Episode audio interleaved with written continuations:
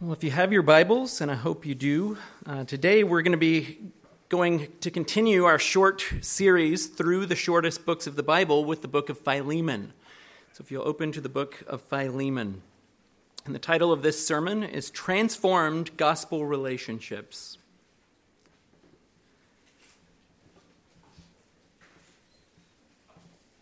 Well, like last week, we're going to do the whole book in one sermon. And to a certain extent, I think this is the best way to teach a New Testament letter. Uh, I think sometimes we forget that these books are actually handwritten letters to actual people. I don't know about you, but when I get a letter in the mail, I don't often read the first couple of lines and then put it down until the following week to come back to it and read the next couple of lines. No, we tend to read the whole thing. Now, don't get me wrong, going slowly and methodically through small chunks of the Bible is a great thing.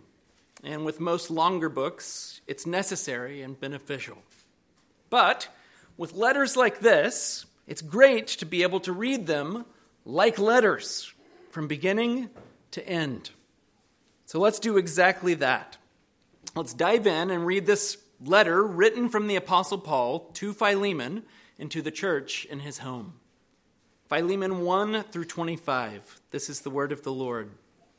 Paul, a prisoner for Christ Jesus, and Timothy, our brother, to Philemon, our beloved fellow worker, and Apphia, our sister, and Archippus, our fellow soldier, in the church in your house.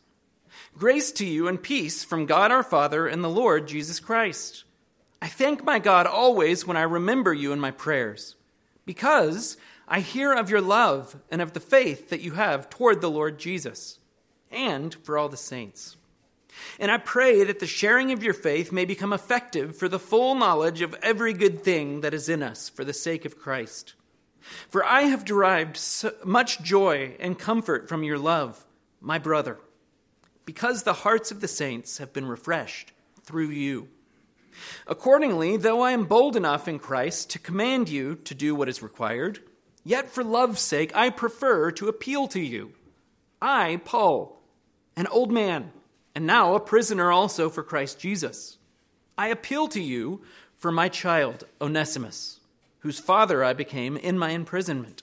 Formerly he was useless to you, but now he is indeed useful to you and to me. I am sending him back to you sending my very heart. I would have been glad to keep him with me in order that he might serve me on your behalf during my imprisonment for the gospel. But I preferred to do nothing without your consent, in order that your goodness might not be by compulsion, but of your own accord. For this perhaps is why he was parted for you for a while, that you might have him back forever. No longer as a bondservant, but more than a bondservant, as a beloved brother especially to me, but how much more to you, both in the flesh and in the Lord. So if you consider me your partner, receive him as you would receive me. If he has wronged you at all, or owes you anything, charge that to my account. I, Paul, write this with my own hand. I will repay it, to say nothing of your owing me even your own self. Yes, brother, I want some benefit from you in the Lord. Refresh my heart in Christ. Confident of your obedience, I write to you, knowing that you will do even more than I say. At the same time, prepare a guest room for me, for I am hoping that through your prayers I will be graciously given to you. Epaphras, my fellow prisoner in Christ Jesus, sends greetings to you, and so do Mark, Aristarchus, Demas, and Luke, my fellow workers. The grace of the Lord Jesus Christ be with your spirit. All right. So, something I want us to see from the very beginning this morning is that this letter is full of people 12 different people in 25 verses to be exact. Why do I point this out? Simply to show us that the gospel is lived out in real relationships in the church. We talk a lot about the one another's of the New Testament here at Santa Cruz Baptist. Do you know how easy those are on paper and in our minds? Love one another. Awesome. That's easy. Check. Got it. Show hospitality to one another. Yep, I got this. Forgive one another. Easy peasy, as Renee Olenberger would say. But it gets a lot harder when you add real names of real people to those uh, statements, doesn't it?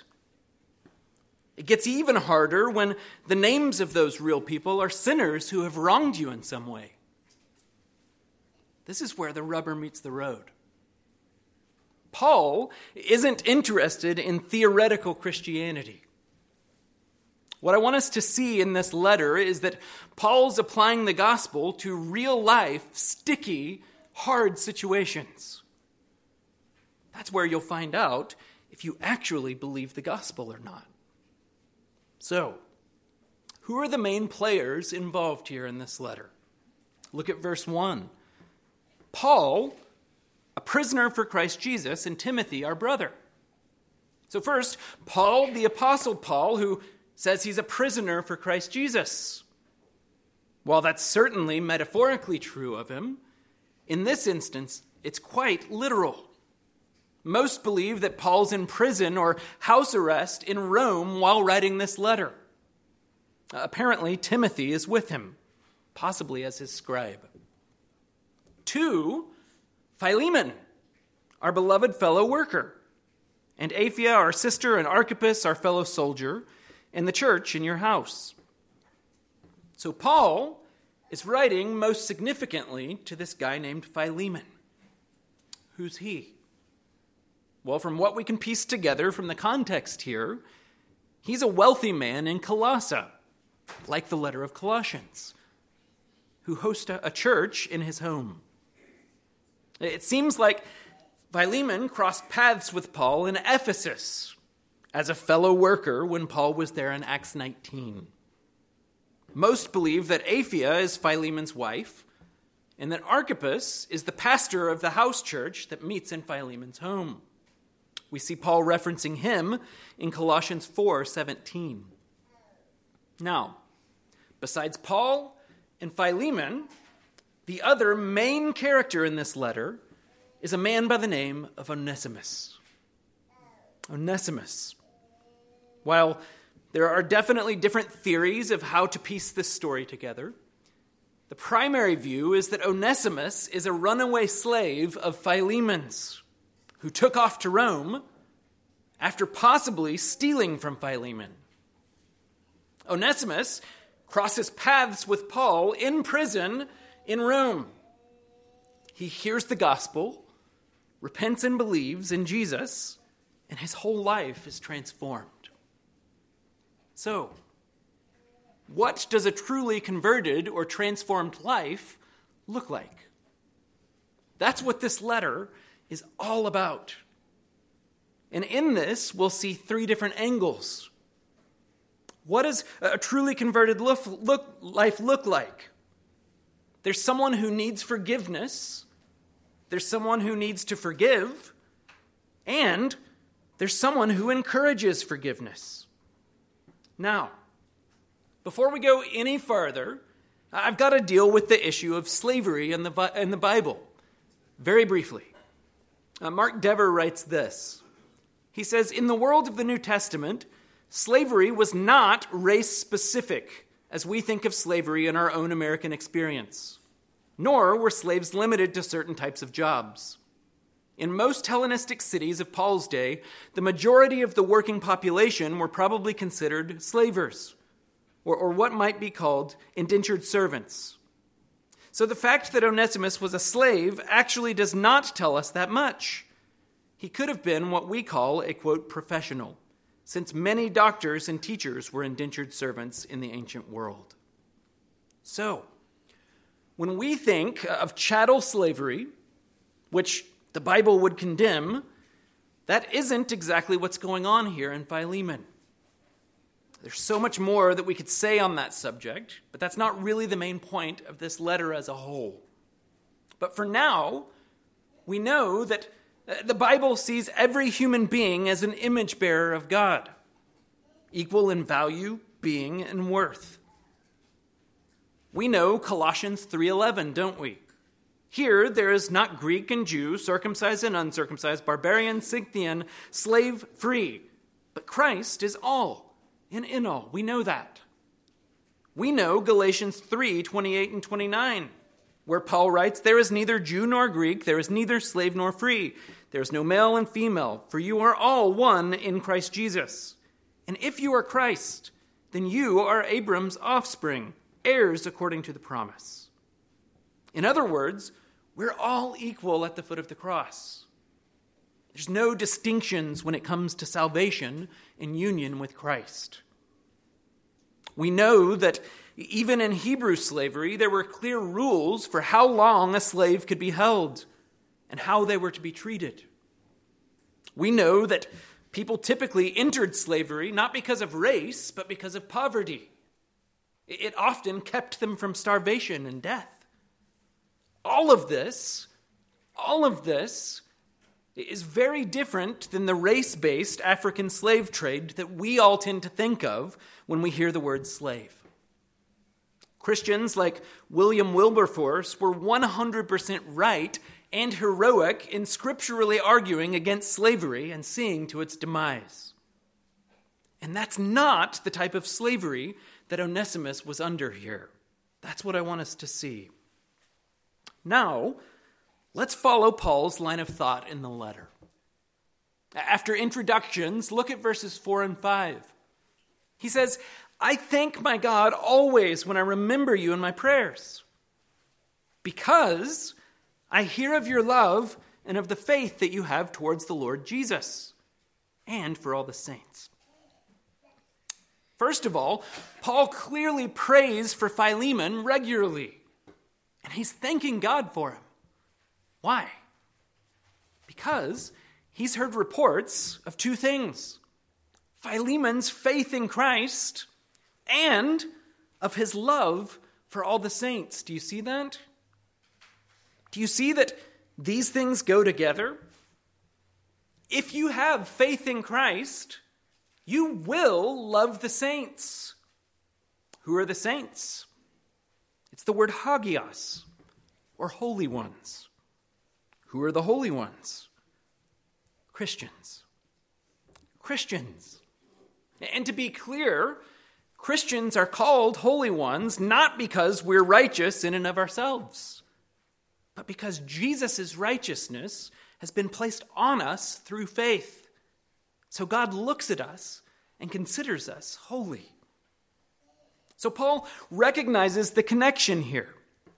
Philemon is a Christian and loves other Christians because of that. To claim that you have faith in Christ while not loving the saints is an oxymoron.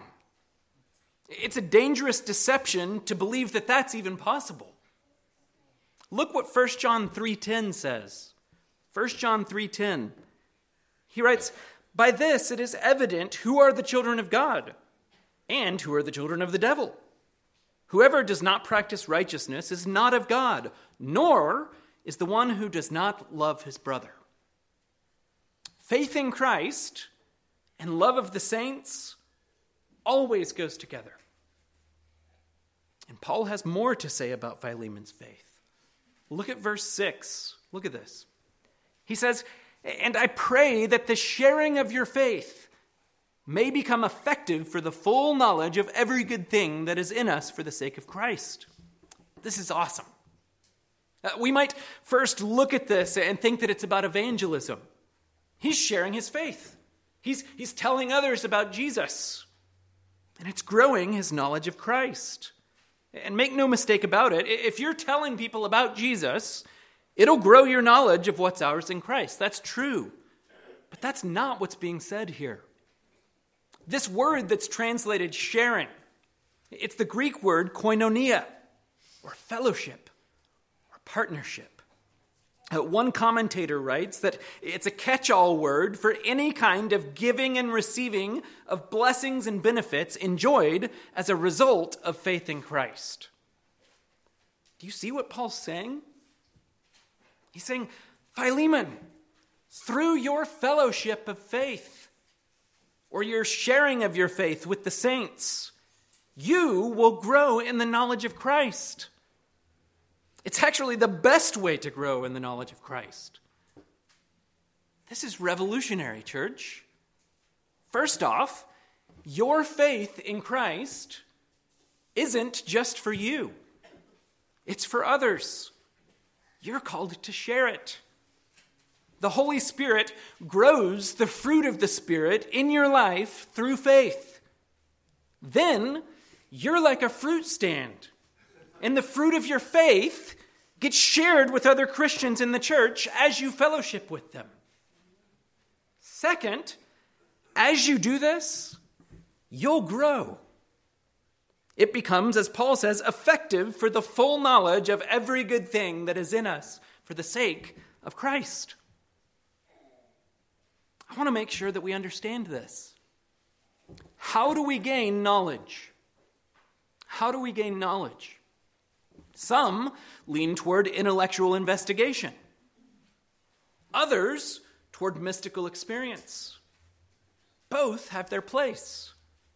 But Paul is saying that sharing your faith, serving the saints from your faith, is effective for the full knowledge of what's ours in Christ. True Christianity is a team sport, it's not individualistic. So be involved. Share your faith with real people with real names, even when those people aren't perfect. It'll grow your knowledge of Christ. Let's keep going. Verse 7, Paul says, For I have derived much joy and comfort from your love, my brother, because the hearts of the saints have been refreshed through you. Man, that's good. Do you see that? As you share the fruit of your faith, you, Christian, refresh the hearts of the saints. I want each of you to ask the question today and often Whose heart can I refresh today through sharing my faith? Think of names, think of actions. Whose heart can I refresh today through sharing my faith? So, Paul begins with spiritual encouragement. Then he begins his appeal for spiritual maturity. Look at verses 8 and 9. Accordingly, though, I am bold enough in Christ to command you to do what is required. Yet, for love's sake, I prefer to appeal to you. I, Paul, an old man or elder, and now a prisoner also for Christ Jesus. He's saying, I could command you to do what I'm about to try and persuade you of. And before I make my appeal, I'll just remind you that I'm older than you. I'm your elder. So, what's his appeal? His appeal is found in verses 10 through 16. First of all, how unreal is it that Paul's in prison and still seeing conversion through sharing the gospel? That's what's being said in verse 10. He led Onesimus to the Lord in prison. I think if I were put in prison for following Christ, I might be tempted to just wallow in pity. Lord, I followed you and now I'm in prison. Woe is me. Lord, I think I've done enough. I'm going to sit on the sideline for a while and ride this one out. Not Paul. He's in prison and he's sharing the gospel effectively for conversion. Side note here do you see the sovereignty and providence of God in this? Onesimus runs away from Philemon. He most likely steals from him. He heads to Rome to be as far away from Philemon as possible. It is a long distance from Colossae to Rome. And it just he just so happens to cross paths with Paul, a Christian who actually led Philemon to the Lord. Do you see the sovereignty and providence of God in this? Onesimus hears the gospel and experiences true life transformation. So I'll ask us again what does true life transformation look like? First, it appears that Onesimus began serving Paul in prison, helping him with whatever he needed help with. Then, he knows that he needs to make something right. He stole from Philemon and ran away, abandoning his obligation. He's AWOL, absent without leave. He knows that he needs to make restitution and to be reconciled to his now brother in Christ. But this is dangerous, really dangerous. Understand this. In that time, Philemon would have been completely within the law to put Onesimus to death for stealing and running away. He could have done that. If he felt particularly generous, he would have spared Onesimus' life, but had his forehead branded to signal to everyone that Onesimus was a thief and a runaway. Going home to face the music on this one wasn't a light thing. Onesimus is risking his life to do the right thing in going back to Philemon. One commentator points out that there's three needs that Onesimus has here. Number one, he needs to be forgiven. He needs to be forgiven. Now, understand that on this earth, there's both vertical and horizontal planes. Uh, the moment Onesimus became a Christian, the moment that he repented for his sins and believed in Jesus Christ, he was forgiven vertically by God the Father, accomplished through Christ the Son, and applied by the Spirit. But horizontally, he still needed to be forgiven by Philemon on a human level. Not a saving level, but on a human level. He needs to be forgiven. Second, he needed to make restitution. Understand that becoming a Christian doesn't mean that since you're covered by God's grace for your sin, that you don't have to right wrongs or that you don't have to live justly on this earth. Quite the opposite. Onesimus needs to pay Philemon back. He's certainly stolen labor and probably property too. But he probably doesn't have the ability to pay. Third, he needs to be valued. He needs to be valued. Notice that Paul calls Onesimus his child, his very heart, and a brother. He's saying to Philemon, God values Onesimus. I value Onesimus. I need you to value him too. So, number one, transformed gospel people seek forgiveness and restitution if they've sinned or wronged anyone. But there's two other parties involved here, aren't there? Let's think about this from Philemon's point of view. If Uh, Onesimus needs to seek forgiveness, Philemon, on the other hand, has the opportunity to forgive. Look at verse 17. Paul asks Philemon to receive Philemon as he would receive Paul. How would he receive Paul?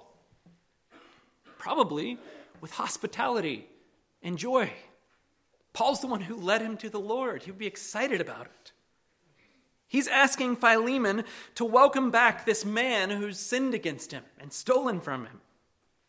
Second, Paul's asking Philemon to transfer the debt that Onesimus owes. Do you see that? He says, Charge that to my account. I will repay it. Notice that Paul doesn't say, Just let it go. Forgive and forget. No, he doesn't say that at all. In forgiveness, someone always absorbs the debt. It doesn't just disappear into thin air. If you steal my car and then go and wreck it into a pole, someone has to pay the debt that's owed. Either you will pay it or I will. It doesn't just disappear. More on this later. But Paul's saying Philemon stole from you labor and property. He can't pay for it. But that debt doesn't just disappear. Put it on my tab. I'll pay for it, Paul says. So Philemon is being asked to welcome Onesimus and to transfer his debt. He's also being asked in verse 16 to care for Onesimus, not as a bondservant, but as a beloved brother. Can we just acknowledge that that's a lot? That's a huge ask. And just like with Onesimus, the stakes are high. First, consider Philemon's reputation in Colossae. He's a well off man who clearly had a well run estate. Can you imagine how the news of this would fly around town? Over in the town square. Did you hear that Philemon forgave and restored that runaway slave that stole from him? Did you hear that? Who does he think he is? He'll encourage our slaves to do the same. Not only did he not execute him, he didn't even brand him. That guy's going to kill the well oiled economy in this town. Then consider Philemon's own household. What about the other servants who didn't steal and didn't run away? How's that going to sit with them? How's that going to encourage them towards obedience? If we, if we tell Philemon that we're converted to Christianity too, will he, will he set us free? Do you see how much is on the line here with Paul's request? Forgiveness is costly. Forgiveness is costly. But Philemon must forgive. He must forgive. First, because he's a Christian, and Christ forgave him at great cost. Second, because Philemon was a leader in the church. Everyone's looking to him to see how he'll handle this. He's an example to everyone else of what forgiveness and reconciliation looks like. The stakes are high here. But Philemon has an unbelievable opportunity to put the gospel on display. Again, while it's going to cost him something in the public square, that's going to happen. But can you imagine the conversations following this decision? Philemon's out in the public square. Someone confronts him, says, Philemon, why in the world did you do this? And he responds, Can I tell you why? Yes, you're right. Onesimus deserved death, and so do you and I. We deserve death at the hands of our Heavenly Master. But He forgives us in Christ, taking the debt that we owe upon Himself. He absorbs the just wrath of God that we should get, and He pays for it in full. That's what God did for me. And so, in response to that, my relationships are changed. I forgave Onesimus and restored him as a brother. Talk about the gospel being made visible. So, number one, transformed gospel people seek forgiveness and restitution if they've wronged or sinned against anyone. Second, Transformed gospel people give forgiveness to those who have wronged them and sinned against them. And there's one more imp- party involved here, isn't there? Paul. Onesimus needs forgiveness. Philemon needs, needs to give forgiveness. And Paul encourages forgiveness. Paul faithfully shared the gospel with Onesimus, became his father in the faith. He cared for him. Then encouraged him to go back and seek forgiveness. He urged him to do the right thing. On the other side, Paul's writing a letter. He's urging Philemon to forgive and to do the right thing. He's orchestrating this whole exchange from prison in Rome. He's appealing for Christian maturity on all sides. Look what he does. First off, remember where we started this letter. Paul encouraged Philemon in his faith. He said, Philemon, I hear great things. I hear that you love the saints there in your church. I hear that your faith isn't your own, but it's being shared with all of the people in the church. I hear that you're refreshing the hearts of all the church members there. Great job. Now, guess what, Philemon? I met this guy. He heard the gospel. He became a Christian. He's now a saint. His name? His name is Onesimus. I need you to do what you're already doing with everyone else in the church, but to Onesimus also. You're already applying the gospel to so many other relationships. Now I need you to apply it in an even harder, more sticky situation. I need you to be wel- a welcoming father to the prodigal son, not the elder brother. Now, I need you to kill the fattened calf, receive him with arms wide open, and throw him a party, because that's like Jesus. That's true faith. To claim that you have faith in Christ while not loving the saints is an oxymoron. Paul is even artful in his use of puns. Look at verse 11. Paul writes, Formerly he, meaning Onesimus, formerly he was useless to you. But now he is indeed useful to you and to me. This word useless is the word akrestos. When spoken, it would sound almost identical to akristos or Christless. So he's making a play on words here. Then, the name Onesimus actually means useful.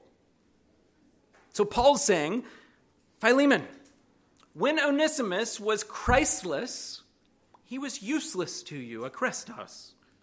But now, he can be who God created him to be.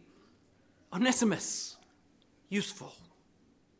He can fulfill his God given identity and calling. Verse 12 I am sending him back to you, sending my very heart. My very heart, Paul says. This word for heart isn't cardia, which is the normal word for heart. It's the word splachna. It's a word that means internal organs, bowels, gut. Paul's saying, I love this man at gut level He's very dear to me. And Paul does all of this with respect, even though he's being a little pushy. Look at verse 14. He's saying, I didn't have the right to keep Onesimus here. I'm not going to forcefully make you do anything here. Instead, this needs to be of your own accord. I believe you can. And I believe you will do this because of the gospel. And I love verse 15. Look what Paul writes. He says, For this, perhaps, said a little sarcastically, this perhaps is why he, meaning Onesimus, was parted from you for a while, that you might have him back forever. He's reminding Philemon of the sovereignty of God. Hey, he went AWOL for a while. But God had better plans.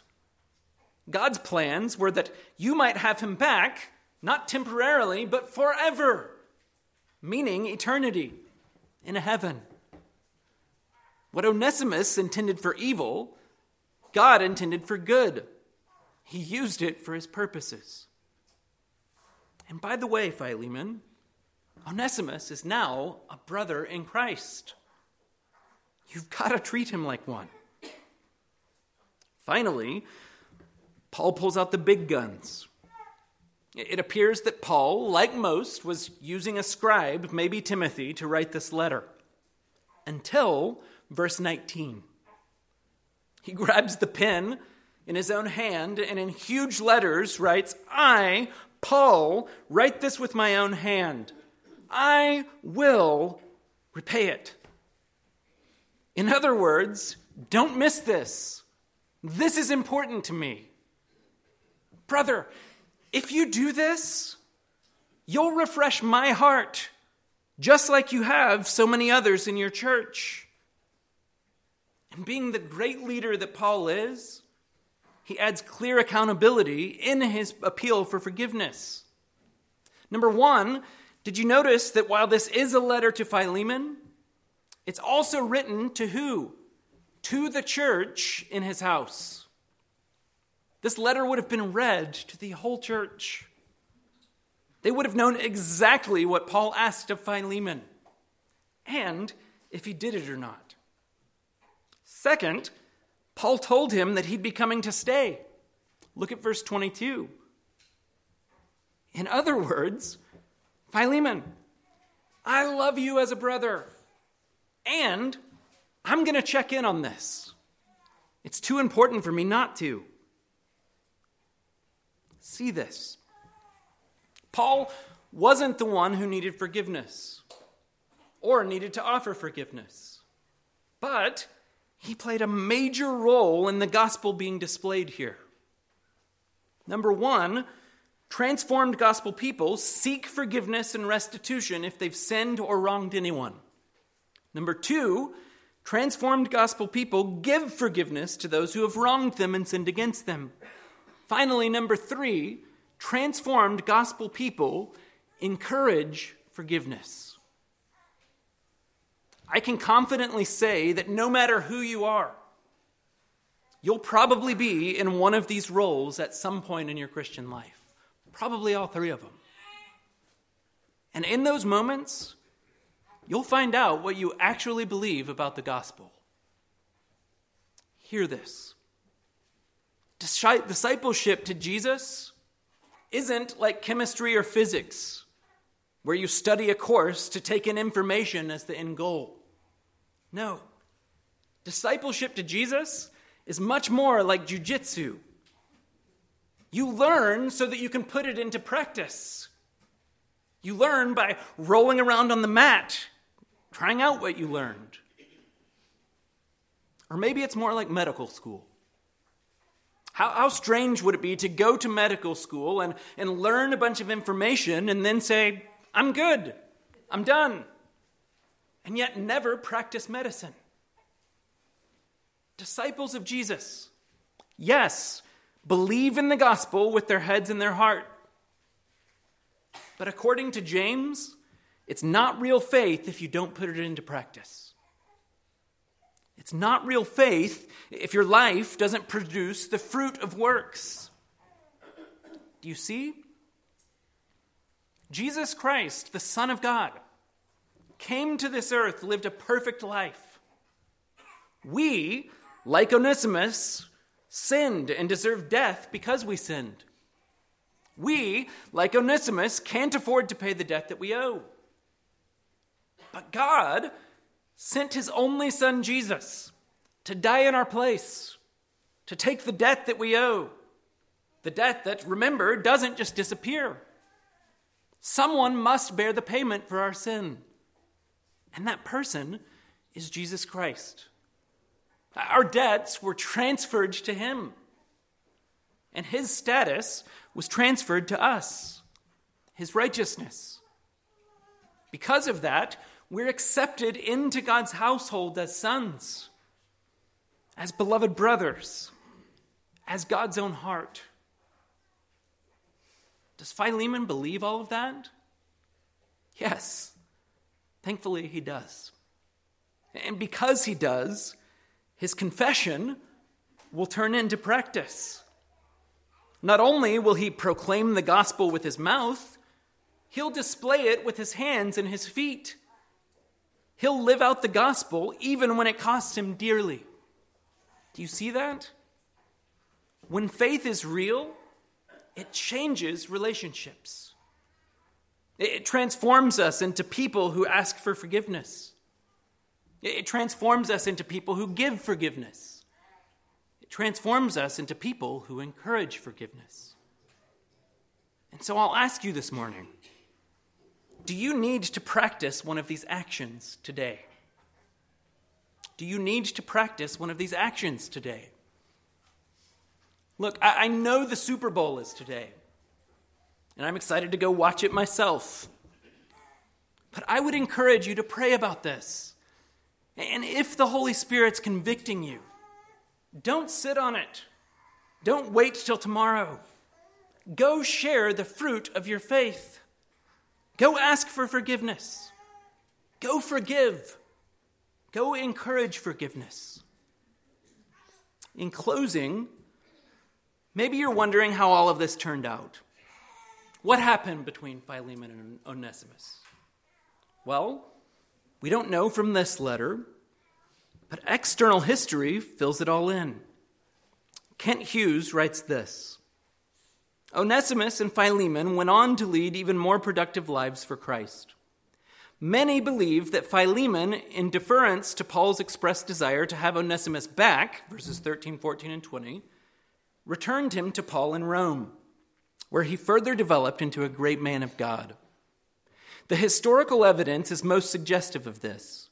Fifty years later, when Ignatius, one of the great Christian martyrs, was being transported from Antioch to Rome to be executed, he wrote letters to certain churches. In writing to Ephesus, he praised their bishop or pastor, Onesimus, even making the same Pauline pun on his name. It appears likely that Onesimus, the runaway slave, had become, with the passing of years, the great bishop of Ephesus. This was one of the great stories of the gospel and of the church, a jewel in her crown.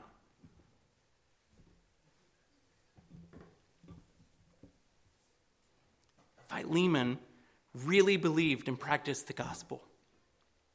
And so the question this morning is will we? Let's pray.